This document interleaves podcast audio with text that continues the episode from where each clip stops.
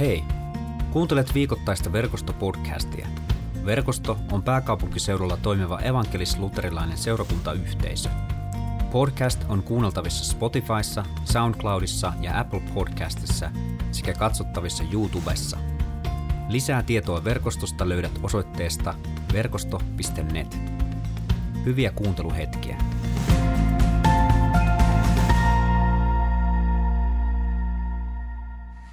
Eilen oli pyhäinpäivä. Aika moni, moni tuota, sytytti kynttilöitä niille edesmenneille sukupolville, jotka on jo taivaan, taivaan kirkkaudessa. Iltahämärissä kävin itsekin muualle haudattujen hautausmaalla sytyttämässä kynttilän ja, ja muistelemassa niitä, jotka ovat jo täältä lähteneet. Ja onneksi aika monen kohdalla täytyy sanoa, että iloita siitä, että he ovat niin kuin eläneet elämänsä uskossa ja, ja uskoneet Jeesukseen vahvasti ja ovat nyt sitten odottamassa siellä, minne, minne tässä matkaa tehdään. Ja tämä pyhänpäivän jälkeinen sunnuntai on kahden maan kansalaisista kertova sunnuntai. Eli me olemme niitä kahden maan kansalaisia. Meillä on jalat tiukasti tässä maassa ja, ja sydän taivaassa. Ja tämä on totta kaikkien niiden kohdalla, jotka uskovat Jeesukseen Kristukseen henkilökohtaisena vapahtajana. Ja se tulee todeksi sen kautta, että siinä uskossa pyhä henki on vuodatettu meidän sydämeen ja sitä kautta meidän sydämemme on kiinnitetty taivaaseen korkeuksiin. Ja meidän kirkothan on täynnä symboliikkaa. Me ei aina, aina tiedetä sitä tai muisteta sitä, mitä se symboliikka on. Mutta alttarikaiteen yksi kuva on siitä, että alttarikaide kuvaa sitä, että se jatkuu ikään kuin useimmissa se on semmoinen kaareva, täällä se on tuollainen pötkylä, mutta, mutta voidaan kuvitella se kaarevaksi. Ja jos jollakin on silmälasit, niin ottaa silmälasit päästä pois, niin saattaa nähdä sen kaarevana. Mutta sen ajatus on se, että se toinen puoli siitä ympyrästä on tuolla taivaassa, siellä kirkkaudessa ja, ja tuota, se symboloi sitä. Ja symballoo tarkoittaa sitä, että liittää yhteen. Kreikan symballoo liittää yhteen, liittää meidät siihen toiseen, toiseen maailmaan. Ja tänään kun me mennään ehtoollispöytään, vaikka se nyt jaetaan tämän kirkon koosta johtuen niin intiktiolla, niin tuota, me voidaan ajatella sitä, että meidät ikään kuin siinä pöydässä liitetään yhteen siihen toiseen maailmaan, jossa meidän sydän on Jumalan valtakuntaan, vaikka me olemme tiukasti jalka, jalat täällä maassa. Ei niin, että jalka tois, toinen jalka haudassa ja toinen taivaassa, vaan, vaan jalat tiukasti maassa ja sydän taivaassa. Vanha sanonta Suomessa on, että käsi aurassa ja sydän taivaassa. Ja se kuvaa juuri tätä kahden maan kansalaisuutta. Mutta tämän päivän evankeliumi on Matteuksen luvusta 17. Ja siinä sanotaan näin. Kun Jeesus ja oppilat tulivat Kapernaumiin, Pietarin puhelle tuli temppeliveron kantajia. Maksaahan teidän opettajannekin temppeliveroa, he kysyivät. Kyllä maksaa, Pietari sanoi. Kun hän meni sisään, Jeesus ehti ottaa asian puheeksi ennen häntä. Mitä mieltä olet, Simon? Keneltä hallitsijat perivät veroja ja maksuja? Omilta lapsiltaan vai muilta? Kun Pietari vastasi, että muilta, Jeesus sanoi, lapset ovat siis vapaita. Ei viitsitä silti suututtaa veronkanteja. Mene ongelle ja nosta ylös kala, jonka ensiksi saat. Kun avaat kalan suun, löydät sieltä hopearahan. Ota se ja maksa sillä meidän molempien vero. Se on aika mielenkiintoista, että jos katsotaan ihmisten keskusteluja, niin niissä hyvin usein heijastuu totta kai raha, niin kuin Uudessa testamentissa ja Vanhassa testamentissa koko raamatussa tuhansia tuhansia jakeita siitä, että mitä on raha. Ja mitä, mitä tarkoittaa, mitä sillä rahalla tehdään ja mikä, mikä sen asema on. Ja varsinkin Uuden testamentin puolella on mielenkiintoista törmätä tähän meidän suomalaisten lempiharrastukseen, eli verokalentereihin. Niitä ei valitettavasti enää julkaista sellaisena kuin mä muistan lapsuudessa. Sitä odotettiin, että se saatiin ostaa sieltä osuuskaupan, osuuskaupan tiskiltä ja sitten plarattiin äkkiä, että paljonko kunnanjohtaja tienaa.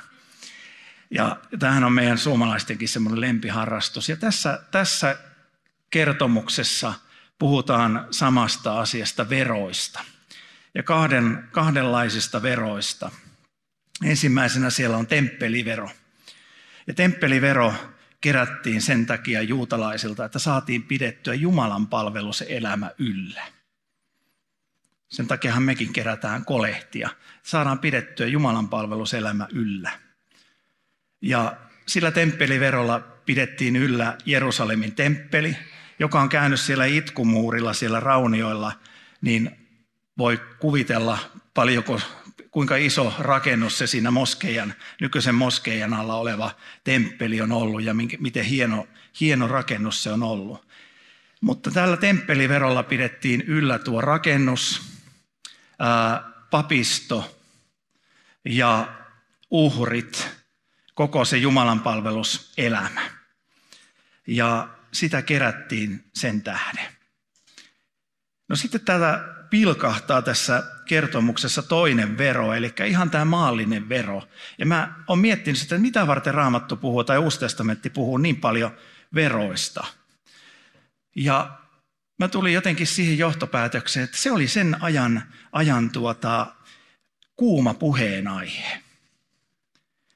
Sillä jos tästä mennään 32 vuotta, 31 vuotta taaksepäin, kerättiin maailman ensimmäiset verot ja tehtiin maailman ensimmäinen veroluettelo. Nyt voidaan tietysti jälkikäteen sitten kiistellä, että oliko se 32 vai 31 vuotta sitten, niin kuin kunnon kristityt tekee, ja, ja tuota, tehdä tästä teologinen ongelma. Mutta noin 30 vuotta tästä taaksepäin kerättiin maailman ensimmäiset verot ja kirjoittauduttiin veroluetteloon. Eli kun näistä puhutaan, niin ne oli hyvin ajankohtainen aihe. Ja koska maailma myös kohisi siitä, että tai sen aikainen tunnettu maailma, tai sen tunnetun maailman keskiö, eli se lähi keskiö, kohisi siitä, että, että on tämmöinen Jeesus, ja, ja, ja myös, että hän on syntynyt kirjoitusten mukaan juuri siihen aikaan, kun nämä veroluettelot tehtiin.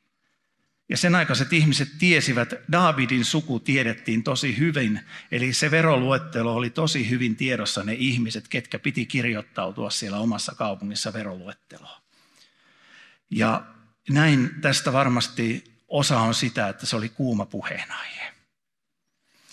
No miten tämä liittyy sitten tähän kahden maan kansalaisuuteen? No tietysti ensinnä se liittyy siinä, että siinä on kahdenlaista veroa. Siinä on, siinä on sitä veroa, joka kuuluu meille, jokaiselle kristitylle maksaa, että tämä yhteiskunta pyörii. Ja siinä on sitä veroa, joka on meille kutsu pitää yllä myös Jumalan valtakunta. Tällä tavalla se liittyy tähän kahden maan kansalaisuuteen. Mutta mä ajattelen, että tämä liittyy myös, myös toisella tavalla kahden maan kansalaisuuteen. Nimittäin mietin, että mikä, mikä voisi olla tänä päivänä semmoinen kuuma keskustelun aihe. Mistä tuota Jeesus ja oppilaat ja, ja kaikki tässä paikalla oli, että mistä he olisivat voineet keskustella. Ja mulle tuli ensimmäisenä mieleen, koska tuota, olen keski-ikäinen ihminen ja seuraan aktiivisesti kymmenen uutisia. Se on mun pää, pää niin kuin suorituspäivässä, että mun pitää olla aina kymmenen uutiseksi kotona, koska se on, niin kuin, se on niin semmoinen elämän keskipiste, että näkee kymmenen uutiset. Ja sen jälkeen voi sitten mennä nukkumaan. Ja tuota, mutta, mutta semmoista se on nuoremmille tiedoksi, että semmoisen kuivaksi se elämä menee. Mutta, mutta joka tapauksessa. Ää, mikä, mikä voisi olla tuo aihe.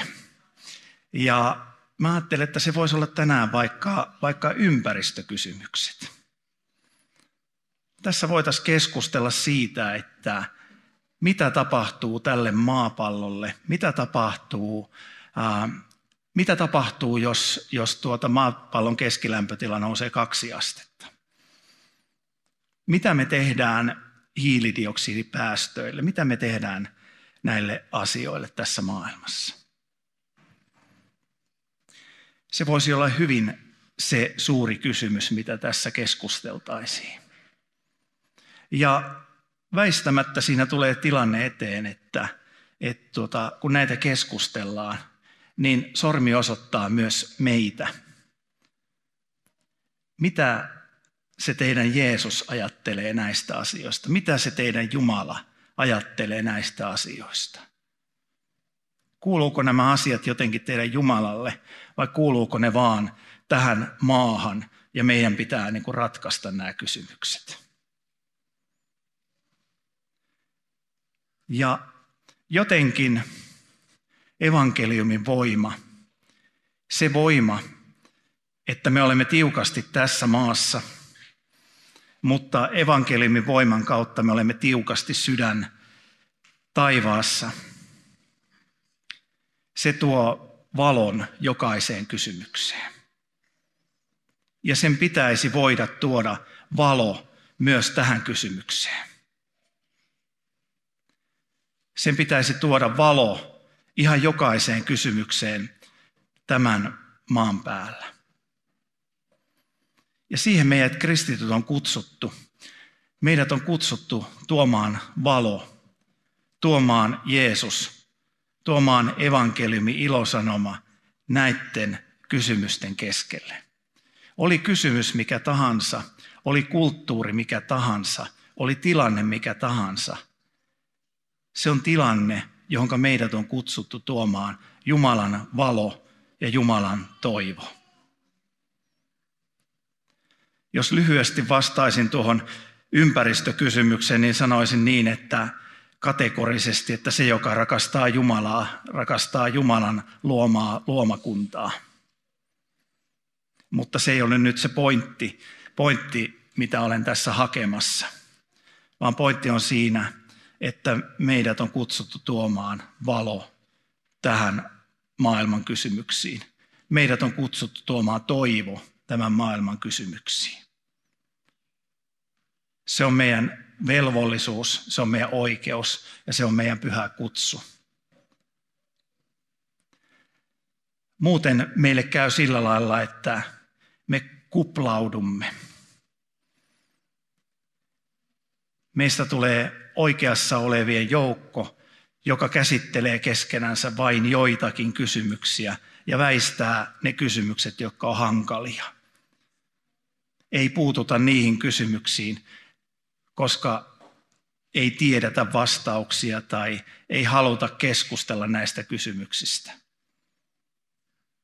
Mutta se, että me olemme tiukasti jalat tässä maassa, elämme tiukasti ihmisten keskellä ja meidän sydän on taivaassa, se kutsuu meitä lähtemään sille retkelle, että me menne, uskallamme mennä ihmisten luokse uskallamme lähteä erilaisten kysymysten keskelle, ymmärtäen, että pyhän hengen johdatus on se, että jokaiseen asiaan hän haluaa tuoda Jumalan valon, Jumalan armon ja Jumalan rakkauden.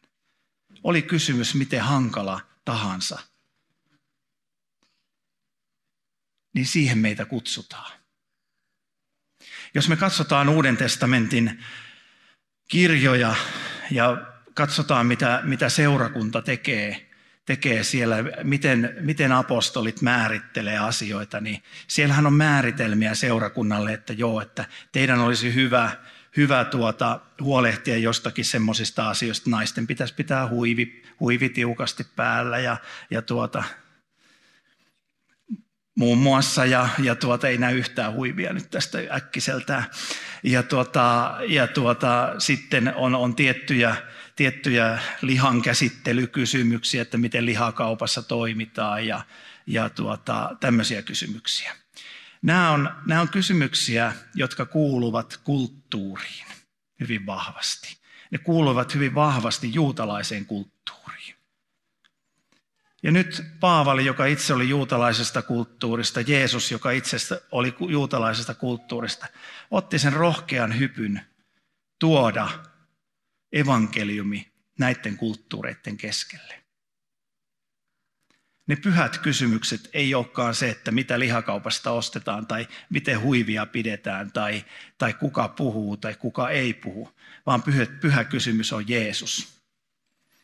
Mutta Jeesus ei pääse kulttuurin keskelle, jos nämä kysymykset nostetaan keskiöön, eikä niissä tehdä ajatuksellista kompromissia tai luoda uudenlaista kulttuuria, jonka Jeesus voi tulla. Kenenkään pelastus ei riipu siitä, miten asioi lihakaupassa tai, tai miten, minkälaista lakkia pitää tai, tai, tai muista vastaavista kysymyksistä, vaan meidän pelastus riippuu yksinomaan Jeesuksesta Kristuksesta. Ja siitä, onko hän meidän henkilökohtainen vapahtaja. Ja meidän suuri kysymys on, osaammeko me tuoda tässä hetkessä niihin maailman suuriin kysymyksiin evankeliumin. Osaammeko me tuoda sen sillä tavalla, että me osaamme puhutella ihmisiä, ymmärtäen se, missä me elämme, minkälaisessa ajassa me elämme, minkälainen kulttuuri meidän ympärillä on ja mitkä ovat niitä ihmisten suuria kysymyksiä. Uskallammeko me lähteä kahden maan kansalaisina vaeltamaan sitä kohti, että meillä ei olekaan valmiita vastauksia, vaan meillä on ikään kuin prosessi, jonka me heittäydymme. Meillä ei ole mitään mahdollisuutta selvitä näistä prosesseista, ellei meillä ole yksi aika verraton apu, ellei meillä ole pyhää henkeä.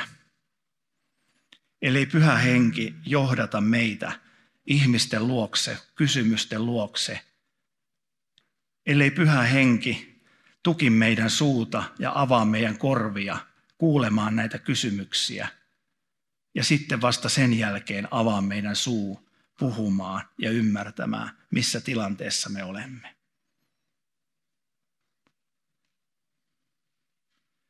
Tähän nähdäkseni tämä kahden maan kansalaisuus meitä kutsuu ei saivartelemaan pikku nyansseista tai pikku kysymyksistä.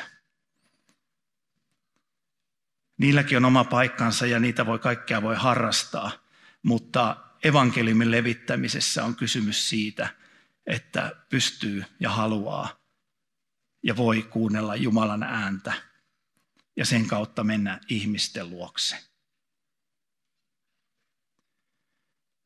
Mä ihailen niitä monia sukupolvia, monia sukupolven edustajia, jotka ovat jo siellä taivaan kirkkaudessa.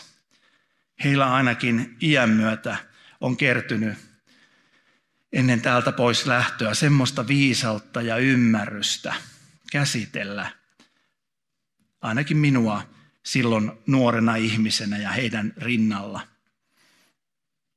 Ja juuri kuunnella, mitä mulla on sanottavaa, mitkä on mun suuria kysymyksiä – ja sitten tuoda rukouksen kautta jollain käsittämättömällä taivaallisella viisaudella se sanoma, se Jumalan toivon sanoma siihen tilanteeseen, missä mä oon ainakin nuorena ihmisenä saanut elää. Jotain tällaista meitä kysytään tänä päivänä entistä enemmän. Jotain tällaista mun nähdäkseni on evankeliumin julistaminen tänä päivänä. Se on sitä, että pysytään ytimessä. Pysytään siinä ytimessä, että ymmärretään, että me seisomme tiukasti, tai te istutte nyt, olemme tiukasti tämän maan kamaralla. Elämme tiukasti tässä maailmassa, tämän maailman keskellä, tämän maailman kysymyksissä. Mutta kristittynä meillä on sydän taivaassa – Meillä on sydän kirkkaudessa, toivossa, siellä, missä ei ole niitä asioita mitään, mitä tämän maan päällä on. Ja meidät on kutsuttu tuomaan sieltä näitä asioita. Viestin viejänä, viestin tuojana, tuomaan näitä asioita tämän maailman elämään, tämän maailman arkeen. Seurakunta on aivan oleellinen väline. Se on jostain käsittämättömästä syystä se Jumalan työväline. Ja niin kuin Raamattu monessa kohtaa sanoo, että meille jokaiselle on annettu jotakin, mitä me voidaan tuoda siihen. Ja näin yhtenä joukkona olla tuomassa toivon sanoma tämän maailman keskelle, näiden ihmisten keskelle. Voimme maalata Jeesuksen Kristuksen ylösnouseena vapahtajana, todellisena rakkautena. Sitä kautta, että me ymmärrämme, miten, mitä on elää Jumalan valtakunnan kansalaisena, kaksoiskansalaisena, maassa ja taivaassa. Sitä kautta nähdäkseni tämä maailma voi kuulla evankeliumi. Rukoillaan yhdessä. Isä, sä näet meidän sydämet. Sä näet, miten paljon meissä on usein sitä pahuutta ja miten paljon meidän sydän usein kiinnittyy tähän maailmaan ja tämän maailman huoliin ja asioihin. Ja unohdamme sen, että sinä olet taivaassa – ja sinä olet pyhähenkesi kautta läsnä meidän sydämissämme ja meidän ympärillä. Sinä olet kaikkialla, Pyhä Jumala. Silti me ihmisinä haluamme niin usein lähteä sinusta poispäin, irrottautua sinusta.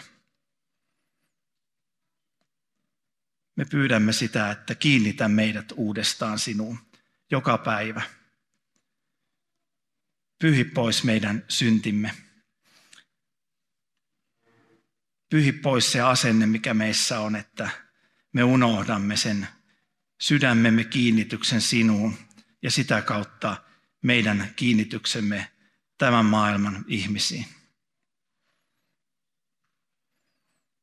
Ja tahtomalla tai tahtomatta rikomme sinua ja toisiamme vastaan. Armahda meitä. Anna meille anteeksi.